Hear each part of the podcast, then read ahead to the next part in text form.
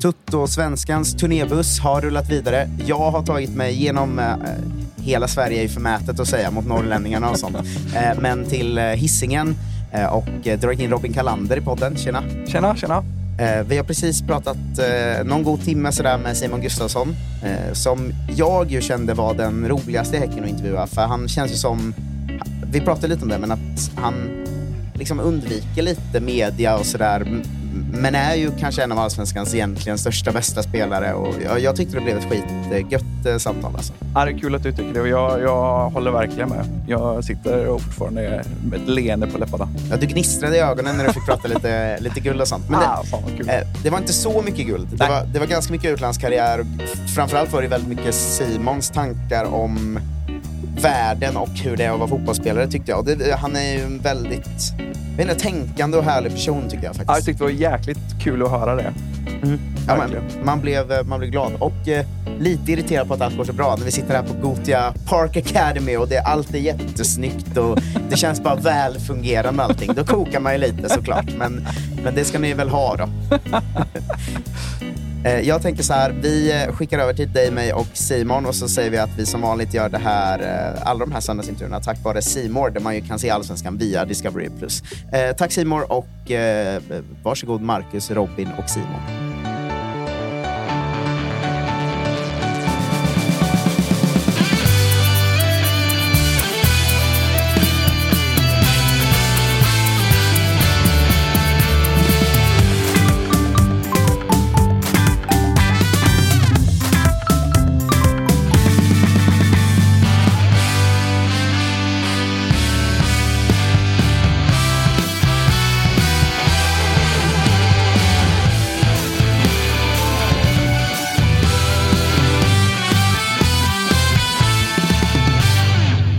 Tuttosvenskan fortsätter rulla land och rike runt till eh, varje klubb och prata med den vi tycker känns mest kul i klubben. Och eh, då är det väl en ära att få tagit sig till eh, Hisingen då, för mig Marcus Tapper, och få med mig Robin Kalander, vår Häckenkompis. Tjena, tjena. Mycket bra att ha dig här, så vi har någon som eh, kan säga app, app, app när jag har något fel om, Ja, om Häcken i någon fråga. Eh, men vi har fått in Simon Gustafsson. Fan vad kul, hej! Tycker ni att jag är så kul? Ja, men jag tänkte att det var, det var ett bra sätt att inleda, både så att du vinner över liksom Martin Eriksson och brorsan. Och du, slår alla, du slår alla lite på nosen direkt. Mycket bra. Det är jag nöjd med. Ja, men, eh, det är skönt. Det känns som att du gör ganska lite media ändå för att vara en så profilerad spelare. Ja, det gör jag väl. Jag är väl inte så glad i det egentligen. Ehm, ja, svarar inte alltid när det ringer på okända nummer och sådär men eh, ja, det trivs jag rätt bra med också. Så. Ja, nu har jag ju träffat er väldigt, väldigt trevliga presschef här. Mm. Ehm, är det ilska mot dig för att du liksom, eh, inte vill ställa upp på saker? Eller? För nu, nu, vi fick ju ja direkt, så jag blev ju nästan förvånad. För vi, Ja. vi tänkte nog att nej, men han kommer inte palla det. Typ sådär. Men, men är, är du, du är svårflörtad för dem? Nej, men jag, alltså jag ställer väl upp på det mesta, det tycker jag. Eh, eh, framförallt när det går genom klubben. Mm. Eh, då ställer jag upp. Sen så är det väl om det liksom ringer privat och så vidare och framförallt lite mer så eh, ja, som, som vi inte ska jobba här då med liksom förra, förra matchen och senaste nytt och hela den grejen. Det tycker jag är ganska ointressant. Jag frågade dig lite innan vi satte igång också. Mm. Eh, men har du gjort ditt sista nu, nu är de bröder och spelar i samma lag reportage? För de har vi sett ett par. Ja, ja vi får väl hoppas det.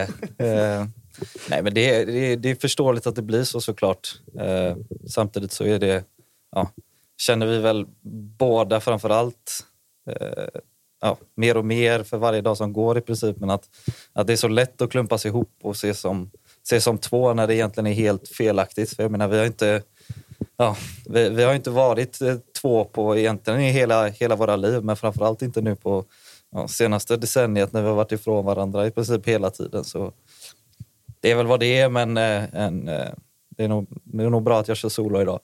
Ja, Jag tycker också den vinkeln, eh, den blir liksom märkligare och märkligare ju äldre ni Alltså nu är ni ändå 28. Ja. Då har man liksom levt varsitt vuxenliv på något sätt. Alltså jag förstår ju vinkeln mycket mer om, eller när ni var 18 liksom, Mm. och, och kom fram sådär. Då fattar man ju att så här, ja, men det är lite kul, det kommer två bröder här som Två, två unga bröder som slår igenom ihop på något sätt. Liksom. Mm. Men nu är så här, ni har ju ni har liksom inte levt i samma land. Nej, det är ju det. Och sen, det, jag vet inte, det, nu när du säger det också så är det väl, det är väl någonting med liksom idrottstvillingar och så vidare. Jag menar Sedinarna, de, de verkar ju nästan leva ihop. Eh, ja, det kanske också är media eller reportagegrejen som gör att man, att man tänker det. Men de är ju ändå... Ja, de har ju satt, satt ihop sig själva lite också, får man säga. Så, men vi jobbar väl mer tvärtom egentligen. Ja, de känns som de fortfarande hänger ihop. Alltså, Ja. 14 år efter karriären. Också. Det det. Men Vi ska harva oss igenom våran, eh, det unika greppet faktaruta som vi jobbar med i den här podden. Eh, och då är faktiskt första frågan där, hela ditt namn, inklusive smeknamn och eventuella, eh, eller, och eventuella mellannamn. Ja, det är Simon Gustafsson. Det är inga mellannamn och det är inga smeknamn. Och det är, Är det sant? ja, det är lite för tråkigt egentligen. det är vad det är. Var det inte Mutumba som kallade det för Simon Gustafsson-bröderna? Ja, exakt. Men då är vi inne på duon igen. Ja, Ja. just det. Ja. Släpp den. Men eh, fantasilösa föräldrar ändå, eller? Inga Ja, alls? alltså jag, jag har ju frågat om det jag, och jag tror svaret blev att nej, men det vill vi lämna öppet så att du kan bestämma om du får, om du får feeling för något, någonting någon dag. Så är det bara att köra för då har du ju en öppning där. En lucka. Ja, exakt. Men har det varit nära att du fått någon sån fin? Ni har ju en i laget som heter Skorpan, eh, som eh, e- ena efternamn är det va? Eller är det mellannamn, mellannamn? mellannamn. Nu. Sigge Skorpan Jansson. Ja. Eh, men, du har inte haft någon sån feeling någon gång att eh, slänga in något kul där? Nej, det är väl... Ja, nej, det har jag inte.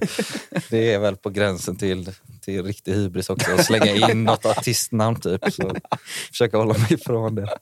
Eh, men det, och det var inget så, eller du har inget liksom, antingen något tråkigt typ Simpa i laget eller liksom något sånt hinken som kommer från att du eh, ramlar på en hink någon gång som fotbollsspelare ofta har.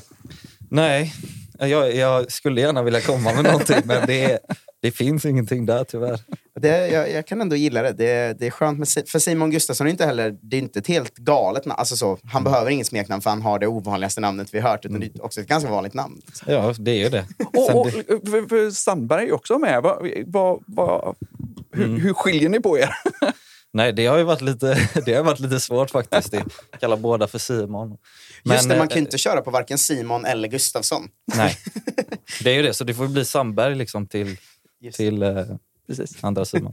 Eh, vill du ge våra lyssnare ditt CV om du skjuter från höften? Alltså klubbarna du varit i och sådär. Eh, ja, eh, vill, ha, vill ha årtal också? Kan du årtalen utan till? Eh, Häck, eh, Fässberg, födsel till eh, 2012 kanske. Mm, det var... Slutet 2012. Häcken till mitten av 2015. Och så Feyenoord 2015 till, till 2017 och så utlånad en säsong och sen till Utrecht då 2018 sommaren. Det jag tänker att folk som inte liksom följt Häcken eller dig nära, Mm. det man kan haja till på är att det var ganska länge i Fässberg. Alltså hur kommer det sig att det var ändå så Mm. pass i sen ålder som det blev ett steg till en större klubb eller vad man nu ska säga? Eh, det var väl framförallt för att, alltså det finns lite olika vinklar på det, men, men framförallt var det väl för att vi hade en, en väldigt bra miljö där. Eh, det var ju också farsan som, som var drivande i det och som var tränare för oss ja, från femårsåldern till eh, ja, 14 kanske, innan vi tog steget upp i A-laget. Men även A-laget var ju en, en liksom bra fotbollsmiljö och om man jämför den mot en, en eh, liksom alternativ elitakademi till exempel så, så tyckte vi allihopa att det var, att det var minst lika bra. Och, eh, det är klart att det, att det är annorlunda. Man får spela, spela seniormatcher mot fysiskt starkare spelare än jämfört med att spela i, i en liksom U17 eller U19-serie eh, här. Samtidigt som vi hade en, en väldigt bra eh, tränare där, Dan Ivarsson heter han. Tränar i Jitex nu. Som, som också var väldigt fotbollskunnig och, och ja, liksom skolade vidare, gav oss en bra fotbollsutbildning. Eh, så, så egentligen så kan man väl säga att det, det aldrig fanns något behov av att byta ut den miljön tyckte vi förrän, eh, förrän vi gjorde det. För att där var vi ju fortfarande, där kan jag tala för båda Simon Gustafsson-bröderna. Ja, men för där, eh, det går ju ganska snabbt sen till att debutera i Allsvenskan och du var även med i P95-landslag där eh, Mm. och sånt. Eh, Det måste ju funnits en del större klubbar som var där och ryckte flera gånger innan va? Innan vad? Alltså innan det blev Häcken menar jag. Ja, nja, det var väl lite så också. Alltså, det, det finns ju en, som jag sa, en annan vinkel av det som är just det här elit mot bredd eh, grejen om man säger så. Att, att det är, ja, jag skulle inte säga att jag är anti, anti-elit på det sättet, men jag tycker att det görs eh, liksom för mycket för tidigt på något sätt. Jag tror inte att, att, eh, att den optimala lösningen för alla är att gå till en elitakademi så, så snabbt man bara kan. Eh, och sen så var det väl samma eh, liksom formula på något sätt när, vi skulle ta, eller när jag skulle ta steget från Fässberg. Att vad är den, den bästa miljön? Och till exempel att vara kvar i, i någon slags hemmamiljö i Göteborg. Eh, nära geografiskt till det man är van vid, till sitt, sitt sociala liv, allting sånt där. Också då med de, de fotbollsmässiga förutsättningarna bland Göteborgsklubbarna men också bland ja, andra klubbar och sådär. Och, och då var det ju, ja, det, det var väl liksom en, eh, en tur i sig att, att Häcken är det som Häcken är och, och var det som de var så, så passade det väldigt bra också och blev eh, ja, bra på alla, alla olika plan om man säger så. Det, det finns en story om, eh, om att eh, Peter Gerhardsson charmar dig. Med. Ja, ja, det gjorde han väl. Han höll någon monolog om naiv, naivitet, stämmer det? Ja, men det var ju, det var ju sen när... ja, det var ju en av de första träningarna som jag var med på. Det var ju precis efter, efter serien var slut 2012, okay. när, när de blev tvåa där. Ah. Eh, ja, som han ställde sig helt eh, sonika och drog en, en typ 25 minuters utläggning om, eh, om ordet naiv för att det hade förekommit i tidningen. Ja, och det tyckte jag var, det charmade mig verkligen. Men det, eh, ja, det har jag fortfarande med mig. Alltså. Vad gick den ut på? Alltså, ja, det, ja, den, den gick väl ut på att egentligen bryta ner och, och ifrågasätta varför det används så otroligt mycket, framförallt i sportsammanhang. Att, att så, fort, eh, ja, så fort vi gör misstag eller misslyckas på något sätt så, så är det så jävla lätt att gå till att man är naiv. typ. Eh, och Det var väl huvudtesen i det, att liksom ifrågasätta det. Den spaningen håller ju än idag. Jag ja. har inte hört talas om den här monologen innan då, men det tycker jag är liksom topp ett vanligaste sak som en tränare säger när ens lag har blivit överkört, typ. Att vi, är, vi är för naiva. Det, nu när, när, när jag får höra om Gerhardssons monolog så ja. köper jag att det är fan oklart ord. Verkligen. Han hade en annan ambition, som, han höll en liknande monolog för, på, för supporterklubben Getingarna en gång om mm. cynisk fotboll. Han ja. hatade cy, cynisk fotboll. Vad, ja. vad fan är cynisk fotboll? Nej, men det är ju det. Och det är ju för mig är det också eh, liksom klassisk sportjournalistik på något sätt. Att det, ja, det ska egentligen vara omöjligt att bryta ner det komplexa som är en match och en, en fotbollsmatch till att det blir ett ord av det slaget på något sätt. Precis. Och det, ja, nej, det är intressant, men man kan också ja, man kan fastna i det och ifrågasätta liksom, ja, alla beskrivningar av matcher ungefär. Ja, men stör man sig på det som spelare? Alltså om, om ni har förlorat en match och du står i efter matchen-intervjun och eh, ja, men, reportern frågar att ni möter ett, eh, vad det nu kan vara, eh, lag som är mycket mer cyniskt än er mm. idag. Håller du med om det? Så stör, står man där då och bara, men, du, det där betyder ingenting. ja, nej, men mitt, ja, jo det gör det, det gör det väl. Men min största, mitt största problem med det är när, eh, när slutsatsen blir att man inte vill tillräckligt. Mm. Det är också så vanligt förekommande som ja, som tas till lite för enkelt, lite för ofta tycker jag. För det är, ja, i, under alla mina år så har det aldrig varit problemet att man inte vill. Alltså i en enda match så har det inte varit problemet och ändå så är det en tidig slutsats som dras ofta också. Mm. Men sen så, så, har jag också förståelse såklart för att eh, eh, ja, någonstans så, så liksom intervjusituationen, framförallt tv-intervju direkt efter match och så vidare, måste ju tala till de som har tittat på matchen. Och de har inte varit med i de har inte varit med i förberedelserna under veckan. De är inte här och ser träningar eller hur vi liksom arbetar för att för, förbereda oss för matchen. Så då har de ingen insikt i det och då är det också inte superintressant att gå in på det. Utan då, ja. Men samtidigt är det svårt att hitta någon slags mellan, eh, något mellanställe att hamna på där, där det, där det fortfarande är sant men också på något sätt eh, kan tala till den, till den breda publiken. Och det är ju, ja, det är väl vad det är, men det, det är svårt. Jag skulle nästan vilja göra ett specialavsnitt där vi bara går igenom så här fotbollsklyschor med dig.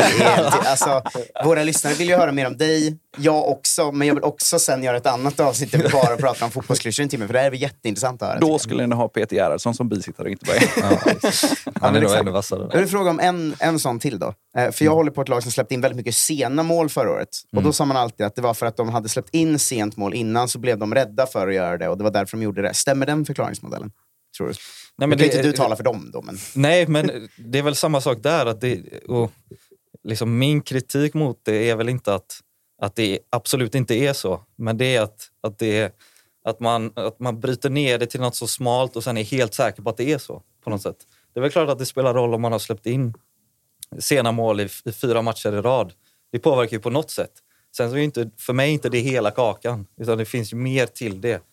Så, liksom, så länge man, man eh, håller det som en del av helheten av problemet på något sätt, då tycker jag det är fine. Men när man gör det till hela så tycker jag att man är fel ute, oftast. Jag vill också dyka in lite på liksom, elit-bredd-frågan. Nu går vi tillbaka några minuter här då, innan vi går vidare. Eh, för jag, tänker, jag har ju ofta stört mig på senare tio åren kanske, att det blir väldigt mycket samma fotbollsspelare, alla som kommer fram till landslag och blir proffs. Och så här, att det finns en sån, eh, om vi raljant kan kalla den för Brommapojkarna-mall. Liksom, att det, det är en väldigt tydlig typ av människa. Liksom. Tycker du också att det är lite störigt att det inte finns mer bredd i spelarna som kommer fram? Kanske på grund av de här tidiga elitsatsningarna. Liksom. Ja, det tycker jag väl. Det tycker jag. Jag är ju eh, allmän förespråkare för olikheter och att man ja, är unik och, och sin egna person. Så, och det är ju, där har jag samma uppfattning om, om fotbollsspelare. Samtidigt som jag kanske har eh, liksom, eh, en del av det också där jag uppskattar en viss typ av fotbollsskolan. Så, så det går väl... Ja, det säger väl emot sig själv lite, men på ett sätt så ja, absolut inte alla likadana hela tiden, men ändå någon slags eh, ja, genomskolning, fotbollsskolning där man förstår spelet. Så, sen så är ju inte det samma, samma sak, men ja, jag tror ni fattar vad jag menar. Mm. Jag fattar ungefär vad du menar. det, det räcker för mig. Eh, en sak man hör till på är ju att det bara varit Sverige och Holland såklart. Eh, jag gissar att du under tiden där har haft erbjudanden från andra ligor och så ibland, du hade ju framförallt en period i Holland där det gick väldigt, väldigt, väldigt bra. Då gissar jag att det funnits andra saker på bordet. Finns det andra ligor som har varit nära eller andra ligor du velat till under de här åren? Eh, ja, nära har det väl eh, varit utifrån att det har funnits intresse. Sen så för mig har det aldrig ja, varit jättenära på det sättet för att jag eh, ja, samma modell som, som jag berättade om med Fesper, att så länge den miljön man är i eh, är på något sätt tillräckligt bra och stimulerande för sin utveckling så tycker jag inte att man behöver byta ut den. Eh, sen så kände jag väl aldrig att, att, det, att, jag, att jag växte ur den miljön om man säger så. Eller, eller sådär. Sen så finns det ju andra aspekter av det med, där jag kanske ville, ville byta miljö utifrån andra, eh, utifrån andra anledningar men eh, ja, lite så. Det, det, det är ju urkorkat om mig att fråga eftersom jag vill att du, du ska vara kvar här tills du är 50. Men vet du det, vad, vad skulle vara en, en kul utmaning, land, eh, klubb, eh, stad, spelsätt? Ja, eh, ja jag vet inte. Det, men det, och det är just det som är att, att liksom det enkla svaret är väl att jag, att jag länge har gillat spansk fotboll. Sen så den, den förändras ju hela tiden. Men, och, och framförallt från klubb till klubb så kan man inte dra en generell linje. Men, men så, liksom som, ja, så som Barcelona spelade när de var, var som bäst med liksom, mycket possession och, och ja, ett, ett kollektivt spel där man liksom samarbetar men också är individuellt skickliga och sådär och en passningsinriktad fotboll. Sen så, så känner jag väl samtidigt att jag tycker att det är oerhört stimulerande att vara här nu. Så att jag, jag skulle inte idag vilja byta bort det, om man säger så. På samma sätt som, som om ja, x antal år eller, eller vad det kan vara så, så kommer ju den här erfarenheten och den här tiden som är nu eh, liksom påverka det begäret eller eh, viljan att, att vilja testa någonting annat eller, eller sådär. Så, eh, ja. Men, men är, är staden också, eh, liksom, spelar den eh, stor roll i, i ett val? Eller? ja, till viss del. Jag skulle inte säga att det, att det är första prion så sett. Men, men det, det är också det att det finns, det är inte bara liksom fotboll och det fotbollsmässiga utan det finns ju såklart andra delar av det med, med det sociala och ge, rent geografiskt. Att jag hade ju hellre bott, bott eh, i en kuststad än att bo mitt i landet. Det är liksom sådana saker. Sen så vilken exakt stad det är, ingen aning. Och det, jag vill inte ha bara en heller. Nej, det är klart. Det är klart. Du har sagt i något sammanhang att du är liksom mindre fotbollsspelare än många andra fotbollsspelare. Att de är 90% fotbollsspelare och du är 60% eller något sånt där. um, jag tänker då liksom fritid och den typen av intressen. Kan det vara något som gör att du kanske hellre stannar på en plats där du har det bra eller tänker mycket mer på vart du ska flytta än vissa andra fotbollsspelare gör, tror du? Eh, Ja, jag, jag, vet, jag får väl ta tillbaka mitt uttalande för jag vet inte exakt hur alla andra tänker. Men, men eh, det ligger ju ändå någonting i det och, det, och det är väl en, en, någon slags övertygelse om att jag tror inte att det är optimalt för en som människa eller som fotbollsspelare att vara så nära 100% som möjligt fotbollsspelare av det du är på något sätt. Jag tror inte att det är den optimala balansen. Jag tror man behöver någon, någon motbalans i det.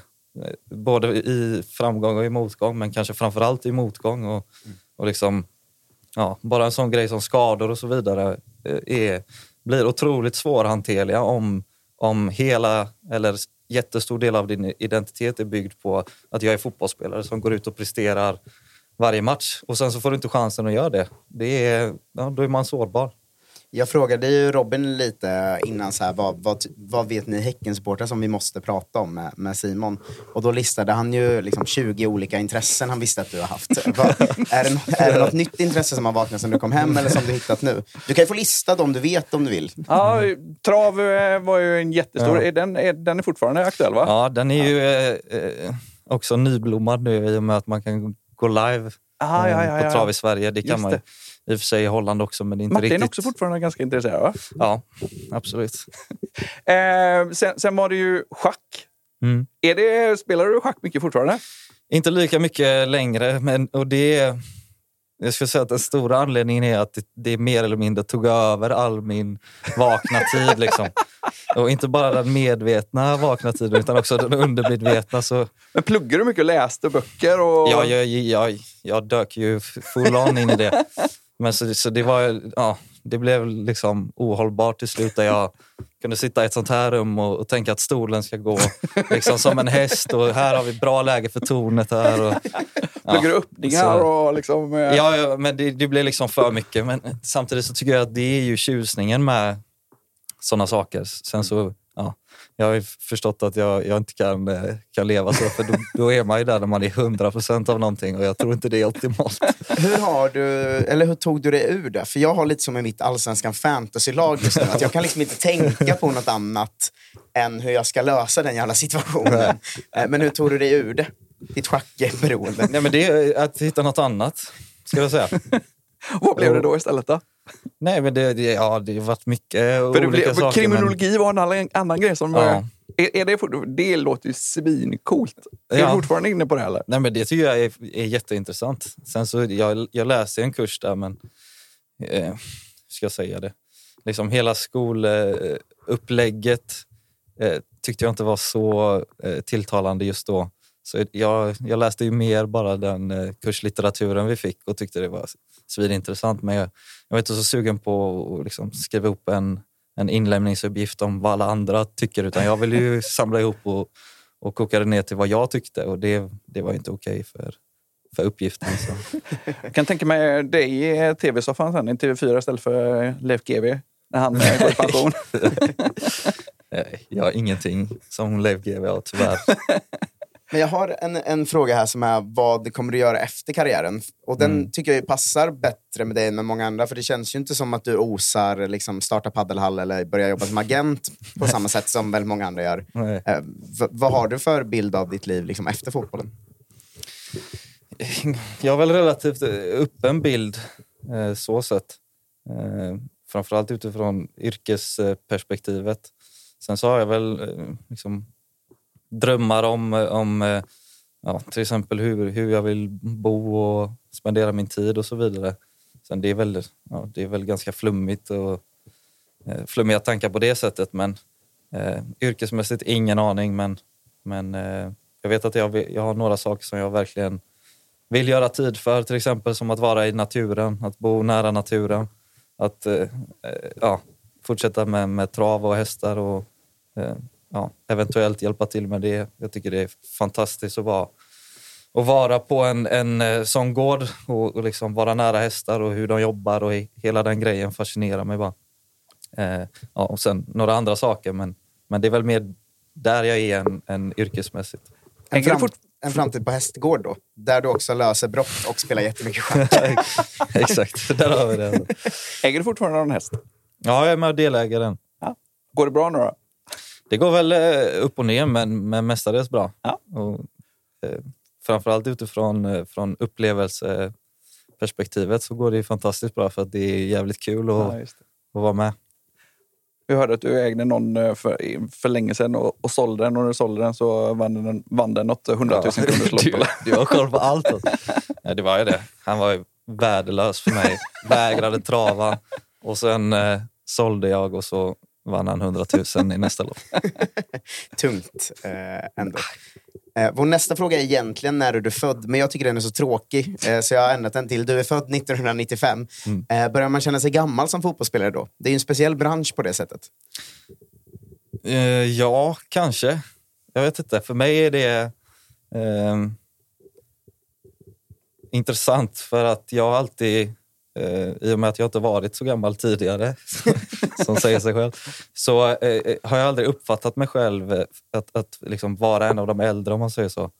Eh, och Det har ju blivit nu här och det känns lite ovant. Och Jag känner inte att jag fullt kommit in i, i den insikten om att jag är en av de äldsta i truppen, om man säger så.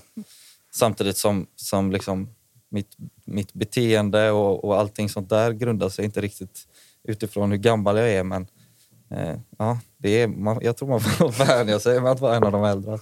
Vad innebär den rollen då, när man kommer hem som, alltså inte bara liksom en av de äldre som du kallar det då, utan också liksom, kanske den mest rutinerade i hela truppen och en av de mest rutinerade i hela serien. Liksom. Vad, vad, hur ter sig den rollen så här åtta månader in i det? Nej, men jag tycker den är, är väldigt givande för att någonstans så blir det vad man vad man själv gör den till och, och vad miljön tillåter och så vidare. Och det, det är en av de sakerna som jag tycker är, är väldigt stimulerande nu. Det är just att, att jag ja, trivs väldigt bra i den, i den rollen och det samarbetet som finns mellan tränar, tränarstaben och, och liksom spelarna, men också eh, rent individuellt med eh, ja, dels min roll då till, till tränarna men också till andra spelare och att, att eh, ska man säga, försöka, försöka verkligen bemästra den rollen och maxa det man kan göra i det med, med eh, mycket spelare som är väldigt drivna om man säger så. Och att eh, ja, ta en funderare över vad är det du vill instruera och, och liksom, ja, hur, vill, hur, vill, hur hade jag velat ha någon, att någon skulle hjälpa mig när jag var 19 och, och liksom den hade den här erfarenheten och så vidare. Jag tror man kan göra ja, man kan göra väldigt mycket med den. Den är kraftfull. Liksom. Totosvenskan är sponsrade av Aid. Och då kanske ni undrar, vad är det för någonting? Jo, det är en digital klinik för manlig hälsa från Sverige som drivs av att erbjuda seriös och bra behandling för manliga hälsoproblem. Och Det är grundat av exakt samma läkare som byggde Kry. Jag har lite koll på ungefär vad detta är, men ni funderar på behandling för manliga hälsoproblem, eller hur? Ja, nu är det 2024 och då är det så här man löser problemen. De är otroligt seriösa och väldigt diskreta. Det tycker jag är viktigt. De förser idag över 5 000 svenska män med medicin och de har 4,7 på Trustpilot med över 500 omdömen. Det är det enklaste sättet att få recept och läkemedel. Det kommer hem i brevlådan på prenumeration om man vill. Seriöst och enkelt. Det tar 10 minuter att lägga en beställning på aid.se efter att man har fyllt i ett kort formulär och de hjälper dig att välja medicinen. Din medicin ligger sedan i brevlådan inom 48 timmar. Uppföljning ja, det sker via chatt och man kan enkelt ändra hur ofta man vill ha sin medicin eller om man bara vill ha det en gång. Då kommer vi tillbaka till då, manlig hälsa. Ja, de är proffs på manlig hälsa. Så till exempel så har de effektiv behandling för eh, håravfall, viktnedgång med aptithämmande läkemedel, Och, lyssna på detta, erektionsproblem. Jag vet, det är många som lyssnar på detta som har erektionsproblem och det kanske är ett jobbigt samtalsämne. Men det lyfter vi jättegärna hos oss. Har du helt enkelt problem, jag talar klarspråk, med att få stånd, då hjälper Aid dig. Det enda du behöver göra, om detta låter intressant, gå in på aid.se. Sveriges ledande digitala klinik för manliga hälsoproblem. Du måste vara över 18 år gammal och just nu får du som Toto-lyssnare fri läkarbedömning när du påbörjar din behandling på aid.se. Tänk på att aid stavas A-Y-D. Adam, Yngve, David alltså. AYD.se är det som gäller. Använd bara koden TOTOSVENSKAN i kassan. Vi säger stort tack till aid för att ni är med och inte bara hjälper många män med deras hälsoproblem utan också är med och stöttar Totosvenskan. Totosvenskan är sponsrad av MQ. Nu har kollektionen från Bleck som heter Desert Sunset kommit och den är snygg, Spången. Ja, men så är det. Vi har fått välja ut några av våra favoriter från den här kollektionen. Jag valde ju en klassisk, men för den delen väldigt, väldigt snygg linnekostym. Lite beige, ljusa färger, vårens färger. Klassiska Eh, skjortor finns, Ah, ja, ja. eh, poloshirts och så vidare. Ja. Någonting för alla. Så att gå in nu hörni allihopa på mq.se eller i någon av landets alla butiker och kolla på de här nya grejerna som har kommit nu till våren. Just nu har vi en kod, TOTO20. Den ger 20% rabatt på alla egna varumärken för här om du handlar för minst 500 spänn. Bleck, Dobber, Bondelin, ni hör ju. Koden gäller till och med 24 mars. Skynda, handla. Stort tack MQ! Totosvenskan är sponsrade av våra vänner på Volt, Freddy. Det här vet jag att du är väldigt nöjd över. För att det är ett företag som har sitt ursprung, precis som du, i Finland. Exakt! Ja. Och det är så himla bra med Volt att du kan beställa mat hela vägen till dörren. Du kan beställa från din favoritrestaurang. Du kan beställa från en matbutik. Men de har ju också den här extra, extra grejen att du kan beställa blommor hem. Du kan beställa kosmetik. Och det bästa också i Volt-appen är ju att de har unika erbjudanden. kommer nya erbjudanden varje vecka. Så gör som jag och Agge och ladda ner Volt-appen och se vad just din stad har att erbjuda. Gör det nu. Stort tack, Volt.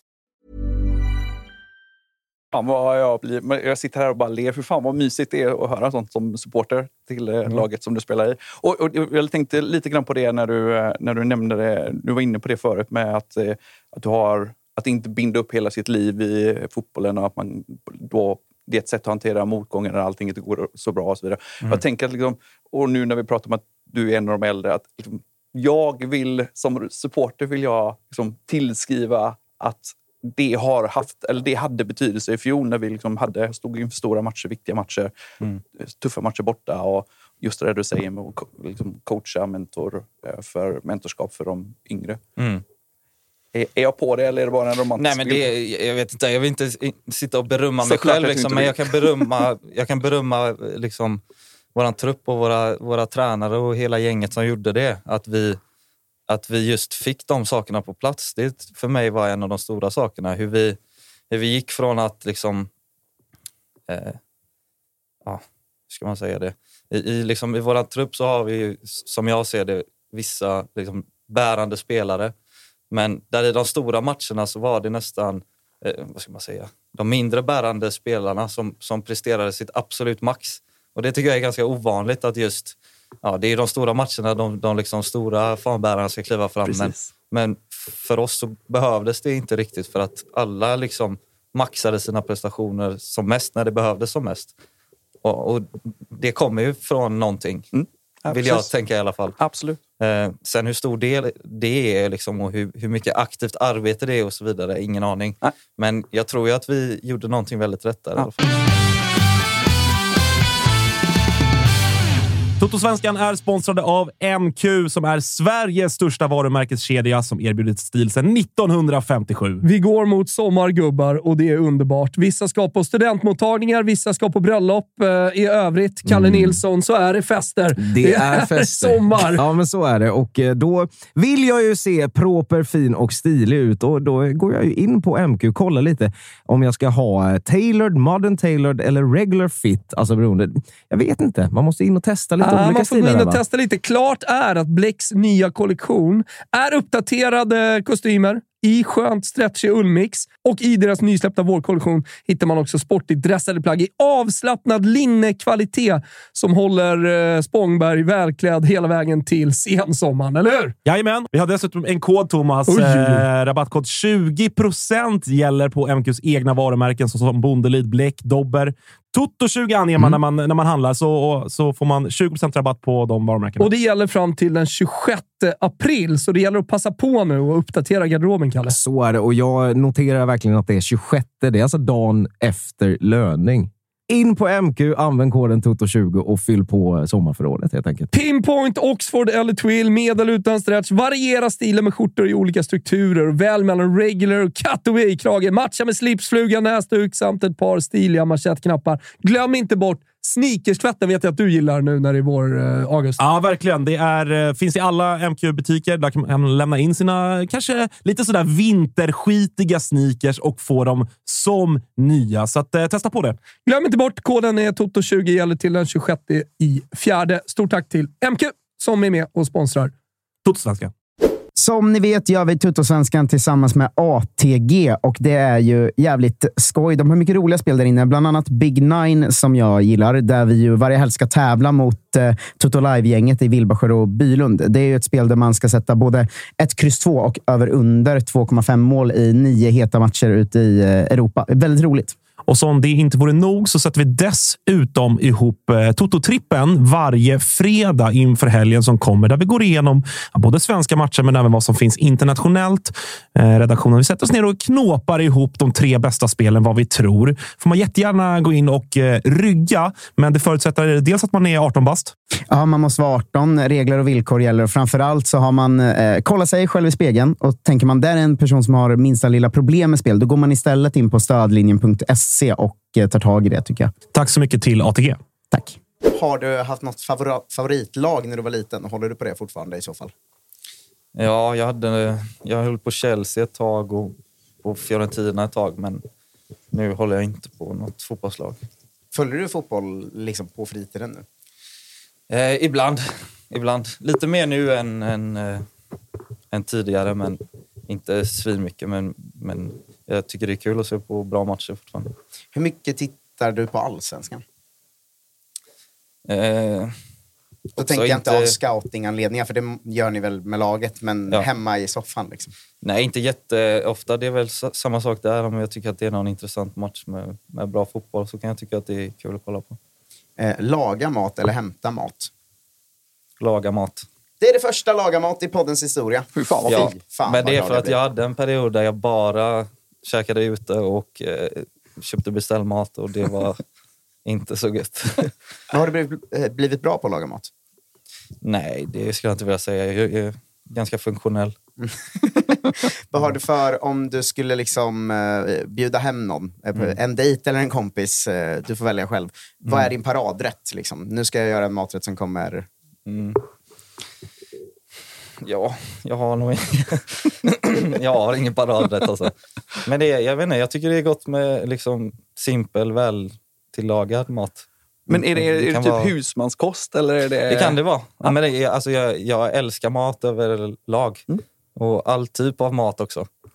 Så ja, Det här blir roligt om vi, vi har skojat lite om man skulle göra en liksom, kokbok av söndagsintervju gästernas paradrätt. Mm. Men det, rätten stabil vanlig mat blir fan svår att fixa ett recept till. Så det får vi höra som, eh, får vi höra som eh, efteråt. Vad kör du för bil? eh, Audi. Är du intresserad av bilar eller är det någon som ni har fått bara? Typ? Absolut ingenting. Helt ointresserad. Eh, tjänar du över eller under den allsvenska snittlönen som är cirka 100 000 kronor i månaden? Över. Ja, men bra och ärligt svar. Det, man, också, man blir lite, lite irriterad av inga kommentarer på den. Jag tänkte att det var inte det ni ville ha. Eh, om du bara fick lyssna på en låt resten av ditt liv, vilken skulle det vara? Obs, du får inte välja något som har med klubben att göra. Eh, Det är nog någon eh, Jonossi-låt, tror jag. Du får välja en. Eh, Into the Wild. Bra. Eh, vilket lag i Allsvenskan är skönast att slå? Här gissar jag att det kanske finns ett rimligt svar. Ska jag säga att det beror helt på, på situationen, tabelläge, eh, vilken omgång det är och så vidare. Mm. Förra året så var det ju den bästa eh, IFK borta. Just det. Den, hade, den hade ändå lite olika variabler den matchen får man säga. Ja. Hade sin charm kan man säga. Ja, men ska jag säga, den, den eh, vill jag ändå också ta någon följdfråga på. För att det var ju väldigt mycket snack om den matchen utifrån. Just det här tronskifte i stan, att ni tog guld på, på Ullevi och allt det här. Hur mycket tänker man på sånt som spelare? Alltså hur, mycket, hur mycket extra krydda ger det? Eh, för mig var det väl liksom en, en sån klassisk eh, manipuleringsgrej att det gav mig lite extra. Samtidigt som, som det stora för mig var ju vad, vad vi eh, kunde uppnå och liksom vad matchen betydde för oss, inte så mycket vilka motståndarna var. Eh, men det är klart, det försöker man väl alltid göra, tänker jag. Att, att liksom, ja, boosta sig själv lite extra och bli inspirerad och motiverad. Men att fullkomligt köra över det som har varit klassisk storebror i stan på det sättet, på deras arena till ett guld, det måste ändå varit... Eh, utöver att ett guld är speciellt i sig så måste det ju varit någon slags, är det här sant-känsla ändå. Ja, jo, absolut. Till viss del så, så liksom var det ju så också. För, för om man går tillbaka till min förra tid här i Häcken så var det ju liksom en helt annan dynamik i allt och, och liksom upplevelsen av att, att spela match borta mot Blåvitt var ju också en, en helt annan och så vidare. Och då blev det ju en ganska, ja, en ganska kraftfull jämförelse om man säger så. Ehm, vilket var ja, mäktigt på ett sätt. Sen, ja. Förlåt, jag Nej, avbryter. absolut. Jag, jag, det, jag tänker att... Är jag snett på det om att din sista match innan du lämnar, sista derbymatch innan du lämnar var Ullevi, eh, nya Ullevi 1-1 och du gjorde målet? Eller var det den näst sista? Jag vet inte. I Kan alla fall så, det- du, du gjorde målet, det blev 1-1 och vet du, det, du fick en del tråkningar av eh, Blåvitt-publiken efteråt och lite snack på i sociala medier och sådär. Mm. Och så nästa derbymatch som är avgörande så går du in och så gör du den där av, första avgörande passet till, eh, till Blair. Och så tar vi SM-guld. För mig är det så här, jag, jag blir ju liksom... Och dessutom då med, med brorsan och... Ja, ursäkta igen då brorsan, men... jag Han kommer ju nämnas ibland. man han, är ju, han är ju med. Nej, men jag, jag, jag, eh, jag håller med dig såklart. Eh, Sen så var det ju också om man, om man går tillbaka till den eh, tidiga derbymatchen så var det ju också, det var då Malin som bokade in så fint här, som, som jobbar hos oss nu. Hon var ju på eh, GP då, eller om det var GT. Ja, och då frågade hon mig, ja, vad, vad vill du att resultatet ska bli i matchen? Och då svarade jag, jag vill att vi ska vinna med 5-0. Och då blir ju rubriken, Häcken kommer köra över Blåvitt 5-0. Precis. Ja, och det var ju inte liksom Blåvitt-supportrarna så glada. Förståeligt, det är ju ett jävla hybris-uttalande ju. Men om jag får välja hur matchen ska sluta så vill jag ju fortfarande det. Ja, och då blev det liksom... Men det är så, jag, sådana saker tycker jag är kul, liksom med stories som, som man försöker använda till sin fördel och liksom fuela en själv.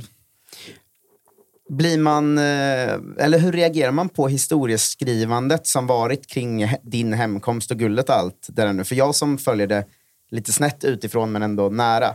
Det har ju varit väldigt liksom filmupplagt allt hela tiden. Det här på att göra reportage om bröderna som kommer hem och tar guld och allt det här. Hur är det att liksom vara en del av något som målas upp som en story så mycket som det har gjort?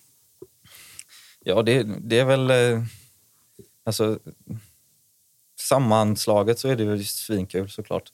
Sen så är det också helt annorlunda att vara i det jämfört med att vara liksom, utanför det på något sätt. Och, och om det så är liksom rent eh, eh, vara en spelare eller vara en del av resan eller att, att se den utifrån och liksom sådär. Eller om det är tidsmässigt som det har varit för mig då. För att, för att när jag tänker tillbaka på det idag och liksom kollar på de här olika, ja, klassar man det som dokumentärer eller vad man ska säga om de här vägen till guldet grejerna och så, så då är, är det ju gåshud många gånger. Men att vara i det där som, som vi var, då var det ju väldigt lite av det, vilket på ett sätt är tråkigt men på ett sätt också välbehövligt för att jag tror inte att, jag tror inte att man gynnas av att liksom, ja, gå runt med gåshud hela tiden mitt i, i guldstriden. Så, så det är väldigt, ja, väldigt annorlunda upplevelser av det, om man är i det eller inte. Eh, jag tänker att det är så här, nu när du har haft en skadeperiod mycket YouTube-timmar där du sökt på eh, BK Häcken 2022.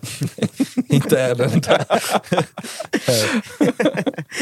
Eh, jag, jag vill ändå, vi kan ju ta vidare lite innan. Jag tror att jag har två frågor för dig i faktarutan sen. Sen ska vi vidare till annat. Men när du kommer hem, tror man faktiskt på guld eller när börjar du göra det? Jag trodde ju på det, alltså väldigt mycket, kanske lite för mycket. Var det därför Eh, du valde att gå hem? Nej, det var det inte. Eller det var det är klart att det spelade in. Ehm, det var ju liksom mest för att, eh, men som, jag sa tidigare, utifrån liksom den viljan och de behoven som jag kände att jag hade. Och, eh, ja, med miljö och sätt att spela fotboll och socialt och allt. Alla de här sakerna så var det ju fortfarande någonting triggande i att, att det liksom, ja, såg så bra ut redan, att det var någonting på gång. Och, och liksom, att också då få inblickar med att prata med, ja, men, prata med Martin till exempel och prata med Samuel och, och andra gubbar som jag känner sedan tidigare så får man en, en unik inblick som man inte kan få i, i liksom andra klubbar på det sättet. Och att det verkligen var någonting på gång om man säger så. Eh, så, så liksom min, ja, det är väl, ja, jag kan väl säga som det är, att jag var ganska säker på det att vi, liksom skulle vi om vi kan, kan prestera någorlunda av det som vi kan så tror jag, trodde jag stenhårt att vi hade svinbra chans. Jag tycker det, det är roligt när man, för, för jag och vi i den här podden och alla andra som, som ska prata om det. Det var ju så kul att följa vår utveckling under säsongen. Att I all, varenda program satt man under sommaren och var så här, Häcken kommer inte kunna ta guld. Det kommer, De har inte gjort det förut. Och, och liksom de andra lagen, de kommer inte klara av en guldstrid. Och sen, för varje omgång som gick så blev det mer och mer så här, ja, men nästa match kommer de nog förlora. Och sen, nej, de, den vann. Nej, men nu blir det nog... Ja, men Göteborg kommer inte låta dem ta guld på Ullevi. Och så, alltså, Det är hela tiden, men det kändes ju verkligen som att ni hade en stenhård tro hela vägen. Och att Det var väl det som fick det att funka. Liksom. Absolut, det var ju en av de, de stora grejerna. Och det, det är liksom precis det som jag vill komma åt på något sätt. Att det, för mig handlar det inte om att inte vara ödmjuk eller liksom något sånt. Utan att just vara fullt övertygad om, om att, att det som vi gör, som vi kan påverka fullt ut, gör vi verkligen så bra som vi bara kan i alla olika steg av vardagen, i matcher, taktiskt, tekniskt, liksom, psykologiskt, allting. Att vi verkligen, ja, det, fanns, det fanns och finns fortfarande ett driv i att vilja göra det jävligt bra och det tror jag att man, man kommer väldigt långt på, framförallt när vi har ja, de, de spelarna och den kvaliteten som, som vi ändå har. Så att, så att eh, ja, den övertygelsen var kollektiv så blir den ju också extremt stark. Eh, en sista faktarutifråga jag har lagt in bara för dig här. då. Eh, tar ni guld i år igen? Jag hoppas på det. Det är, som sagt var så är, så är fortfarande samma övertygelse eh, kvar. Sen så är det, liksom, det är fotboll och allt, allt kan hända på något sätt och det kan vara ett annat lag som är, som är ännu bättre än vad vi är, även om jag har, har svårt att tro det om vi presterar så som vi ska. Eh, men det, ja, mycket kan hända, men jag, jag hoppas och tror på det.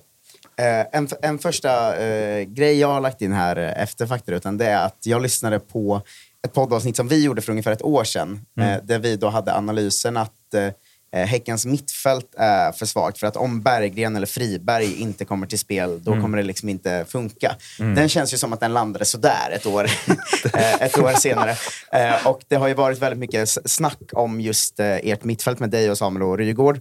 Eh, där jag upplevde att i, i höstas så var det väldigt mycket snack om Samuel och eh, Rygård då. Och sen nu på våren har det varit så. Men nu kommer Simon också, fast du också var med och gjorde sex assist och var, var väldigt bra redan i höstas. Men var det lite skönt att komma hem som egentligen kanske en storstjärna i det du kommer från, gjort det bra i ett viss eh, bra ålder, kommer hem, men att det ändå inte var så mycket snack om specifikt dig, utan snarare om er tre. Liksom.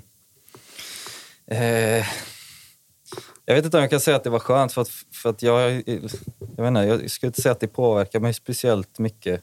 Alltså, åt, åt båda håll då, så även om hade det skrivits eller snackats jättemycket om mig och inte lika mycket om, om Samuel och Mikkel så, så hade det fortfarande inte varit eh, påverkat mig jättemycket. Så det finns väl någon slags liksom, nollinställning till det. Sen så har jag absolut inga problem med att, att framhålla dem och, och vara enig i att båda de presterade ju jättebra Eh, förra året och fortsätter göra. Ehm, så det, är- ja, det är liksom helt likgiltigt för mig. Jag, jag, jag är så jäkla nyfiken på det. det är liksom, det, du var ju precis som Tapper säger liksom ändå väldigt framstående och högst i allra högsta grad starkt bidragande till guldet. Men vet du, ändå så var du, du, du drogs rätt tydligt med skadan i Mm. tån där. Mm. Hur, hur allvarlig, var, allvarlig var den? För du, du var ändå tackade nej till eh, landslaget Mm. som var månader efteråt. Nej, men det, var ju, alltså, det påverkar ju mig väldigt mycket. Ja, det det påverkar mig fortfarande. För den är, Det är så? Ja, men, men eh, det. Ja, hur mycket detaljer vill du ha egentligen? Men, men det var... Det, det var... Ja. Hur ska jag säga det? Tänk, på, tänk att du har 25 procent rörlighet i din tå och att det gör ont i varje steg som du tar ungefär. Och vi provade, vi körde kortisonsprutor i flera omgångar och det är liksom... Ja, det hjälpte inte så mycket och gjorde inte så mycket. Och sen så var det en ny smäll och så liksom blir det värre igen och så vidare. Så, eh, ja, det är klart att det, det var inte optimalt samtidigt som, som det också var någon slags trigger till att, att ja, men det, det är tillbaka till det här med att liksom manipulera. Att det, det blev som en utmaning att, att kunna spela igenom det och, och fortsätta ja, försöka prestera så bra som möjligt trots eh, sådana saker. Och det, ja, det ger också någonting i det stora hela, tror jag. Jag håller ju på en klubb som haft en skadedrabbad eh, hemvändarhjälte i Totte Nyman. Mm. Där varje, hela tiden har varit snack om att eh, han kommer snart gå sönder igen och, och nu gick han sönder igen. Men nu i januari för första gången sedan han kom hem basunerades det ut att nu är han helt hel. Nu blir det inga skador, vilket känns som en jinx eh, att, eh, att, att lägga. Men eh, nu kommer en ny skada här och eh, eller en, någon slags fortsättning slash ny. Eh, men hur mycket, eh, hur skadedrabbad är du? Är min korta fråga. Jag har varit väldigt lite skadedrabbad ska jag säga. Jag har väl egentligen haft två lite allvarligare skador. Men som båda var eh, alltså, eh, att jag fick tacklingar, att det inte var mitt eget eh, ja, Det var inte ditt fel. Ja, det var inte mitt eget fel på något sätt. Men utöver det så har jag inte haft eh, i princip någonting. Eh, sen så var det nu, eh, även med tån var ju inte heller mitt eget fel om man säger så. Så nu är väl egentligen min första som är, som är mitt eget fel om man säger så. Så ja, inte skadedrabbad alls. Nej, men för jag, jag har jobbat med program där vi följde utlandssvenskar och varje vecka skulle prata om hur går det för dem i Holland hur går det för dem i Tyskland och allt det där. Och då följde vi din period i Holland och det var ju fram, det var väl en säsong där, kanske en och en halv, där det var, gick helt otroligt bra. Det kändes som att du ofta nämndes i, här är de med bäst såna, vad säger man, databetyg under veckan och här är veckans lag och, och så var det en hel del poäng och allt det där. Och då, då var det ju liksom inte skador eller något. Det kändes som att det bara gled på det mesta och gick riktigt bra där. Och jag tyckte ändå att det kändes som att det gick ganska bra hela vägen, även om det var lite mer bänk i slutet. Sådär. Men hur kommer det sig att... Eh, eller hur nära var det att det blev kvar i Holland? Eh, nu? För att det, var ju... Det ska man säga att många hemvändare kommer hem från att ha varit bänkade i, i tre och ett halvt år och, och vänder hem för att kunna skjuta ut igen. Din situation är ju faktiskt inte sån, utan du har ju varit en bra Eredivisie-spelare och de går ju inte till Allsvenskan när de är 28. Nej, Nej absolut. Jag ska försöka eh, liksom, nyanserat eh, se, säga hur jag liksom såg på det. Och det var väl framförallt att jag, att jag saknade... Det var väldigt givande på, på väldigt många olika sätt. Men eh, framförallt i slutet kände jag att jag saknade just det här eh, liksom, kollektiva eh, liksom, fotbollsuttrycket som, som jag verkligen älskar och som jag tycker är roligt och, och också tycker är effektivt att spela på. Och det, ja, det fanns inte den kollektiva planen på något sätt. Där vi, liksom, vi hade, jag tycker inte vi, liksom, kortfattat kan man väl säga att vi hade inte någon, någon jättebra taktik. Liksom.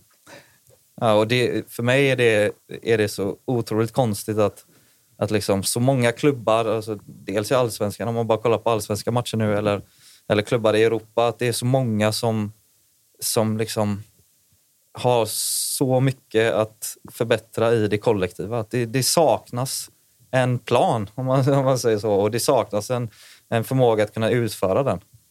Och jag tycker det är så mycket liksom, potential och kvalitet som är, är wastad i så många fotbollslag. Och då pratar vi alltså om en, en Eredivisie-klubb. Det är Ja, ju men, helt men otroligt. det, ju. egentligen i, i alla ligor eller alla fotbollsmatcher som, som jag kollar på och så vidare, alla lag man ser, så, så är det, ja, det är väldigt få som, som, där man kan se en match och så kan man verkligen se att ja, det här, det här, så här vill de spela. Så här liksom, vill de vinna matcher på, så här vill de göra mål, så här vill de försvara. Och att, att alla är liksom tillsammans och drillade i det på något sätt. Det är, ja, det är ovanligt att se tycker jag.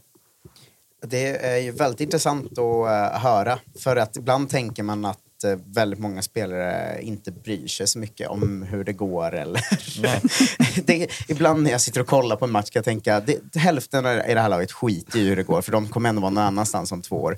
Så skönt att höra någon som blir irriterad av att det inte går som det ska. Ja. Nej, men, och det, det är väl precis så det är. Att, att, så tänker väl eh, många. Men det förlorar man ju själv på också. Det är ju det som är, är grejen i det. Finns det sån irritation, eh, nu behöver vi inte prata om exakt här och nu i Häcken för du spelar ju här nu, men kan man ha sån irritation inom laget att säga, jag fattar ju att ni tre skiter i det laget vi är i nu, ni vill ju bara någon annanstans. Liksom. Ja, men, eh, kanske inte exakt så, men, men lite åt det hållet absolut. Definitivt. Men, men det är också en komplex fråga för det Ja, för att inte göra den för stor så är det ändå liksom att, att hur en fotbollsklubb styrs och så vidare och en, en tränares roll idag. Att liksom så, så fort du inte, inte presterar och, och får till resultat så, så tappar du hela din långsiktiga eh, vad ska man säga, chans att göra någonting. Så att du måste hela tiden hela tiden göra resultat och det finns inget tålamod, det finns ingen långsiktighet och så vidare. Om man tror att man, man ska bygga upp saker och ting på en vecka eller två och sen ska allting vara frid och fröjd. Och det är inte min erfarenhet av att, att så funkar det inte. Sitter du och himlar lite med ögonen åt att man i Allsvenskan nu sparkar tränare efter sex dåliga resultat i väldigt många lag? Nej, men allmänt tycker jag det. Alltså, det är såklart om, om det är, eh, liksom, återigen, från, från ledningens sida, om det är en som inte är passande för rollen, för, för vad man vill göra, att tränaren ska göra, så absolut, sparka tränare hur ni vill. Men, men om det är för att det, det finns brist på liksom, tålamod och, och långsiktighet och tror att man ska göra resultat direkt hela tiden, så tycker jag att det är ja, mer eller mindre korkat. Eh, Jag tänker på det här livet som utlandsproffs som du kommit hem från nu. Mm. Hur är det egentligen? Är det in- inte ganska ensamt? Och så här? Jag tänker på, du verkar också vara en kille som bryr dig mycket om din fritid och allt det här vi har pratat om. Är, man, är det inte ganska tråkigt och ensamt i en holländsk stad när man är ny där och sådär? Jo, det är klart, det är jätteannorlunda och det Eh, ja, det finns väl perioder där det är både ensamt och, och tråkigt men det finns också mycket, mycket gott med det och det finns mycket att, att lära sig och mycket god erfarenhet som jag tycker att jag har samlat på mig det. Ehm, sen så är det lite vad, vad man är ute efter, eh, liksom, ja, hur man vill leva sitt liv eh, mer eller mindre. Så, men för, för mig var det absolut så finns det, fanns det perioder där jag, där jag tyckte att det var ja, ganska vedervärdigt. Men du hade också några svenska polare i Utrecht, var det inte så? Jo, det var några, men det, är också, det finns många goa gubbar där också. Det är egentligen inte liksom det som kanske är det stora problemet att, att, att eh, vad ska man säga, ha någon att ha kul med på träningsanläggningen och trivas där. Men det, det är ju mycket fritid sen också och du har, ja, du har inte så mycket vänner när du inte har, har varit i staden tidigare och så vidare. Såklart. Eh, Jag jobbar mycket idag som du märker med att lägga liksom, komma hem som stjärna-etikett i ditt huvud. Eh, Jag lägger in hybrisen så, så jag får säga det, slipper du säga det. Underbart. Eh, Men det har varit en ganska stor diskussion om eh, spelare som kommer hem från större sammanhang, att de har en citat egen regelbok, slutcitat. Eh, hur ser du på den diskussionen som varit om att Sebastian Larsson har svårare att få gula kort eller Simon Gustafsson? Eh, Nu säger jag inte att det specifikt har varit väldigt mycket om dig, men just Nej, de, jag har väl ingen- spelare finns det ju. Nej, jag har väl ingen erfarenhet av det. Dels från, från mig själv men också från andra. Jag, jag har inte lagt märke till det och inte hört om det innan heller. Så Du lyssnar inte tillräckligt mycket på poddarna. där har vi det. Eh, för både din bror och Arnold Sigurdsson eh, har ju varit ute och snackat om att domarna måste liksom skydda Mm. er som är de bästa spelarna i serien. Då. Eh, men hur, hur ser du på den grejen? Och hur ser du på att Samuel är ute och snackar? Jag, jag är helt eh, enig i det. Sen så, så för mig handlar det inte bara om, om liksom de bästa spelarna eller att det är någon exklusiv skara som ska skyddas. Utan jag tycker väl allmänt att för allas eh, hälsa och välmående och för sportens bästa så, så måste det finnas eh, ja, någon slags, det, det måste finnas något slags värde i att, att man inte får göra precis vad man vill. Och jag tycker att det är, ja, man kan, kan ta liksom senaste omgången och så kan man säkert hitta flera olika case där, ja, där det är stor skaderisk i, i dueller och så vidare. Ja, det är väl vad det är någonstans, men det, ja, det, det påverkar mer än man tror, ska jag vilja säga ändå. Att, att det är, ja, att liksom få en, en extra smäll varje gång som, som liksom, ja, det kanske inte är gult kort varje gång och det kanske inte ska vara rött varje gång, men, men att det, det här återupprepade hela tiden, eh, liksom huggen, det tar ju på kroppen också. Och det, ja, bara från min egen sida så, så är det extremt irriterande att liksom varje vecka springa och ha någon, någon slags ont från matchen som har gått. När jag tycker att det kan stävjas bättre. Eh, Det är ju en allmänt eh, ständigt pågående diskussion om domarna. Vad ty- Hur tycker du domarnivån är i svensk fotboll? Jag tycker väl att jag tycker den liksom generellt har, eh, håller helt okej nivå. Eh, det är också såklart nu med VAR och att, att Sverige är en av, ett av få, få länder som inte har det och så vidare. Det är klart att det, det påverkar på ett sätt. Sen så tycker jag att, att eh, liksom, ja, hur ska jag säga det? För mig är det två, två olika delar av det. Dels är det ju liksom att få domsluten rätt, om man säger så. Men sen så har du ju de mer mjuka värdena i kommunikationen och liksom, ja, vad, för roll man har, vad, vad för roll domaren har på plan och så vidare. Och där tycker jag väl att det är väldigt blandat. Men jag tycker att det är några som är väldigt bra på båda sakerna, några som är väldigt bra på eh, kommunikationsdelen och sen några som är sådär på båda.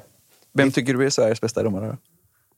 Jag tycker att Glenn är, är väldigt bra. Och, och det är framför allt för att, han, att det finns en, en eh, liksom, ömsesidig förståelse för att vi alla kommer göra misstag men att vi fortfarande kan ha en bra kommunikation och att det finns förståelse för att jag blir förbannad och det finns förståelse för att Glenn blir förbannad och eh, liksom hela den grejen att det är egentligen inte svårare än det och att ja, men så, sån grej som med att eh, liksom skydda skydda spelare eller att, att det inte bara ska ske några fula grejer och så vidare. Där är han ju väldigt bra för att jag kan säga det till honom under matchen eller innan nu när vi har liksom ändå haft några matcher tillsammans. Och han tar ju till sig det och säger att ja, men jag ska hålla koll på det. Ja, och sen så kommer det vara tillfällen där jag tycker att nej, nu får du ge varning och han inte tycker det och det är fine, men att man fortfarande liksom, ja, att det finns någon slags nivå i det och en förståelse. Det är grunden för mig. Men ni snackar ju väldigt mycket spelare och domare insåg man ju när... Det var ju det här klippet där alla Kim var myggad under match nu och de visade delar av matchen. Och det var ju mycket mer än man trodde sånt att han var så AC, lugn nu! Och att AC var så, du kan vara lugn! Eh, Men det är mycket snack med, mellan spelare och domare på match. Liksom. Ja, det är det ju. Och det är så det ska vara också. Det ska vara känslor och det ska vara underhållning någonstans och så vidare. Det måste finnas plats för det tycker jag. Eh, sen så, ja. Lugn nu AC. Jag vet inte hur jag hade liksom reagerat för lugn nu. Men ja. Eh, Jag tänker, jag vill ändå fråga vad du tycker om VAR-frågan. Skulle du vilja ha VAR i svensk fotboll? Eh, ja, ja, jag tror det. Men jag, det- är också för att jag har spelat med VAR ju, framförallt när VAR var nytt i, i Holland så var det ju sådär. Alltså. Det var ju liksom inte optimerat om man säger så. Det var mycket, mycket pauser och långa, onödigt långa pauser och så vidare. Och framförallt så var det många saker som fortfarande blev fel trots att, att VAR fanns och så vidare. Men, men någonstans så är jag ju för att, att få fler domslut att bli korrekta, om man säger så. Sen så, så liksom kan det såklart tippa över till att det blir de här långa pauserna hela tiden och så spelar vi med 12 tilläggsminuter och så vidare. Och det, ja, det finns väl någon, eh, ja, vad ska man säga, en, en liksom kärleksgrej till sporten som det stör lite att det blir så. Men samtidigt så är jag för att det ska bli ja, mer korrekt. De eh, införde ju Norge nu. Eh, Då var det tre av arenorna det inte funkar på, så det fanns inget VAR på tre av matcherna i första Mm. omgången. Och då kände jag bara så här, Sverige skulle göra det här ännu sämre. det är min inställning. Var det så alltså? Ja, det var ändå eh, starkt ändå på många, på många sätt. Men jag tänker lite på, vi nämnt snack på plan och, och AC och allt det där. Märks det en skillnad i år att folk mer ser er som liksom Sveriges bästa lag än de gjorde förut? Jag tänker på psykningar, på snack, på fulare spel, på allt det där. Liksom. Jag vet inte. svårt att ha en, en, nyanserad bild av det för mig tycker jag. Men jag tycker att det, det, liksom, det trappades väl upp också under hösten någonstans. Och, och någonstans är det också fullt naturligt att det blir så och att det ska bli så. Eh, sen så för mig har det inte varit att det har eskalerat på, på något sätt utan ja, för mig har den stora grejen varit det här med att just att, att skydda på något sätt. Att det, det är så lätt att hugga ner någon fyra gånger och varje individuell händelse är inte gult kort. Men någonstans så måste det finnas ett, ett helhetsperspektiv i det också där man skyddar. Typ. Vilket allsvenskt lag spelar vidrigast på det sättet? Alltså med att med sparka ner eller psyka eller eh, nypa mm. dig i ryggen? Jag vet inte faktiskt. Ja, det, ja, det, det, var bra att du svarade på det där, annars hade du fått eh, alla emot dig igen. Ja, det är väl det. Nej, men det, det, det är vad det är, men jag vet inte. Jag tycker inte det är något liksom, speciellt lag så som jag har upplevt. Jag är jäkligt nyfiken. Du var inne på det där med taktik förut. Det nu var ju ett tag sedan men vet du det? Eh, jag, du tyckte att det var viktigt och att du var förvånad över att det var lag som tydligt saknade plan och sådär. Mm. Liksom, du själv har ju du har spelat, nu får du korrigera mig om jag säger fel här, men du, du spelade mer typ tia i, under Peter. Mm. Och eh, i Holland så har du varit både offensiv och defensiv. Mm. Och nu är du typ mer åtta. Mm. Är, är, det någon av de här du, du föredrar? Tycker är roligast? Eh, nej, det är väl det är egentligen inte. Alltså, det, det beror väldigt på ja, men just taktiken och så vidare och sättet eh, ja, hur man använder eh, de olika rollerna och så vidare. Eh, och också om man är ett, om man är ett liksom passningsinriktat lag och där man får...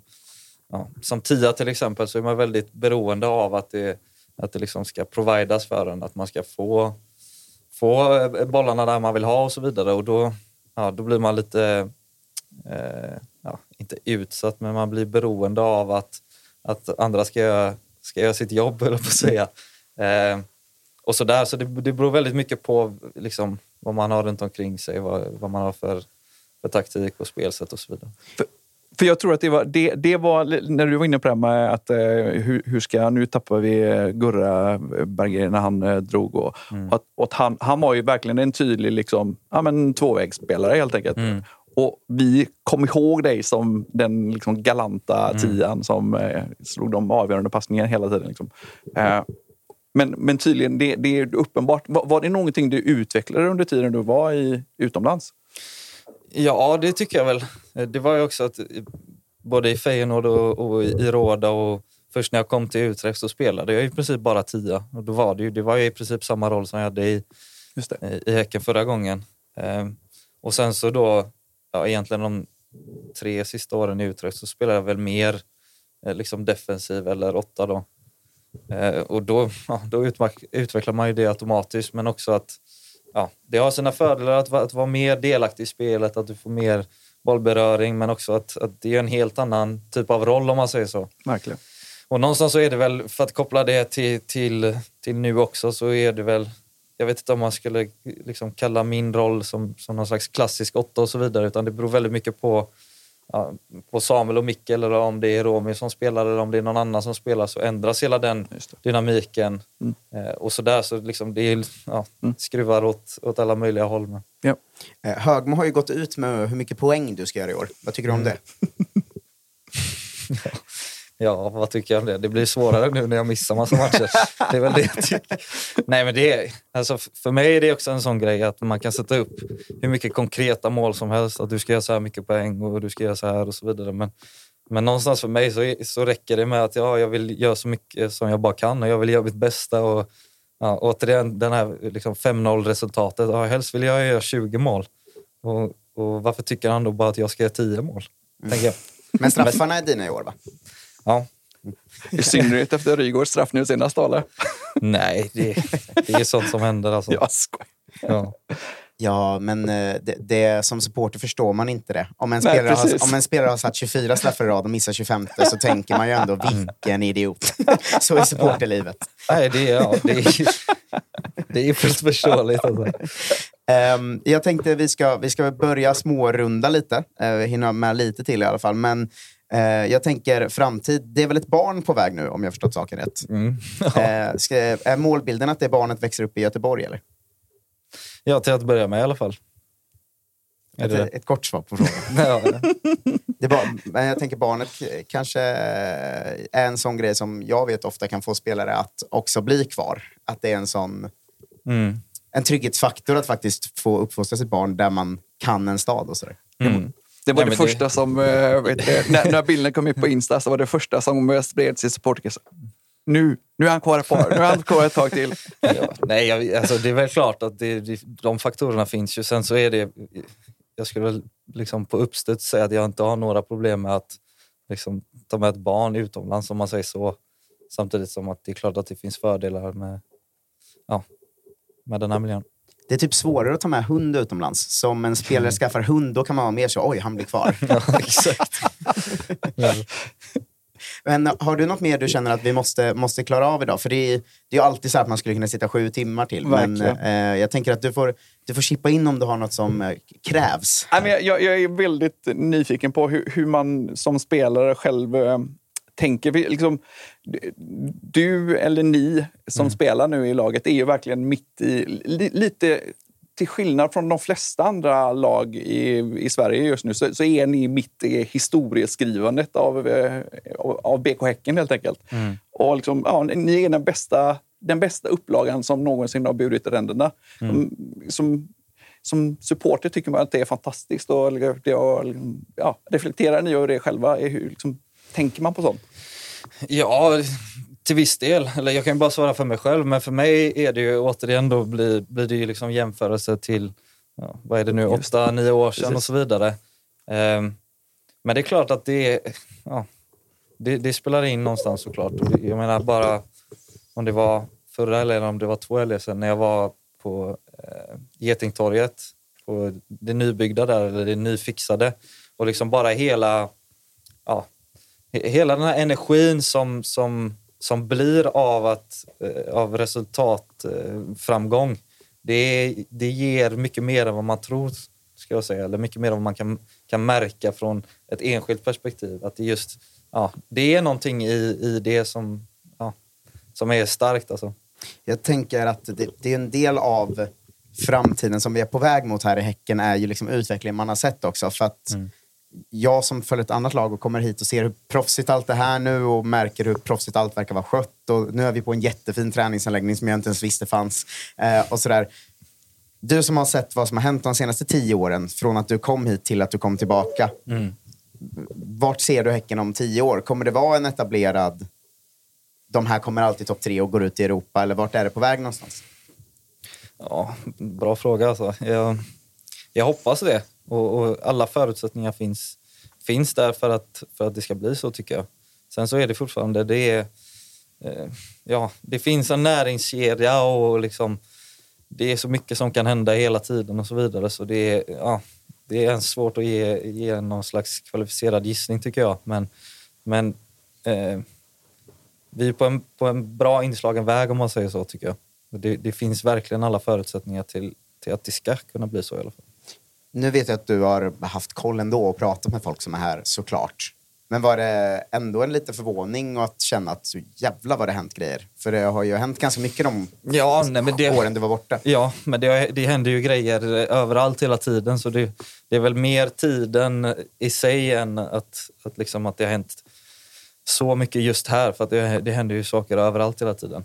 Eh, sen så är det ju också, man ska inte glömma av att, att liksom för två år sedan då, eller inte förra säsongen utan säsongen innan, så, så liksom, ja, då, blev Häcken tolva och det var liksom ja, katastrof på många sätt och liksom en helt annan trend och ett helt annat momentum åt andra hållet och sådär. Så det, liksom, det svänger ju så snabbt också och det är, någonstans så är det ändå eh, liksom avgörande och definierade saker som, gör, som leder till framgång tror jag. Men det finns också att det är så små, det är så små detaljer som, som liksom en liten vändning åt, åt ena hållet så påverkar det så mycket. Eh, en sista fråga från mig då. Hur ofta dyker Friberg upp i omklädningsrummet fortfarande? Jag, var, jag träffade honom i gymmet i förrgår faktiskt. Han var inne och körde löpbandet. Mm, han, Det trodde jag inte för eh, två månader sedan. Det känns som att han aldrig kommer släppa och få gå in och vara lite skön i omklädningsrummet nämligen, tänker jag. Nej, det är väl inbyggt i honom. Eh, Simon, tack så jättemycket för att vi fick eh, prata med dig och lycka till i år. Tack själva. see no roses.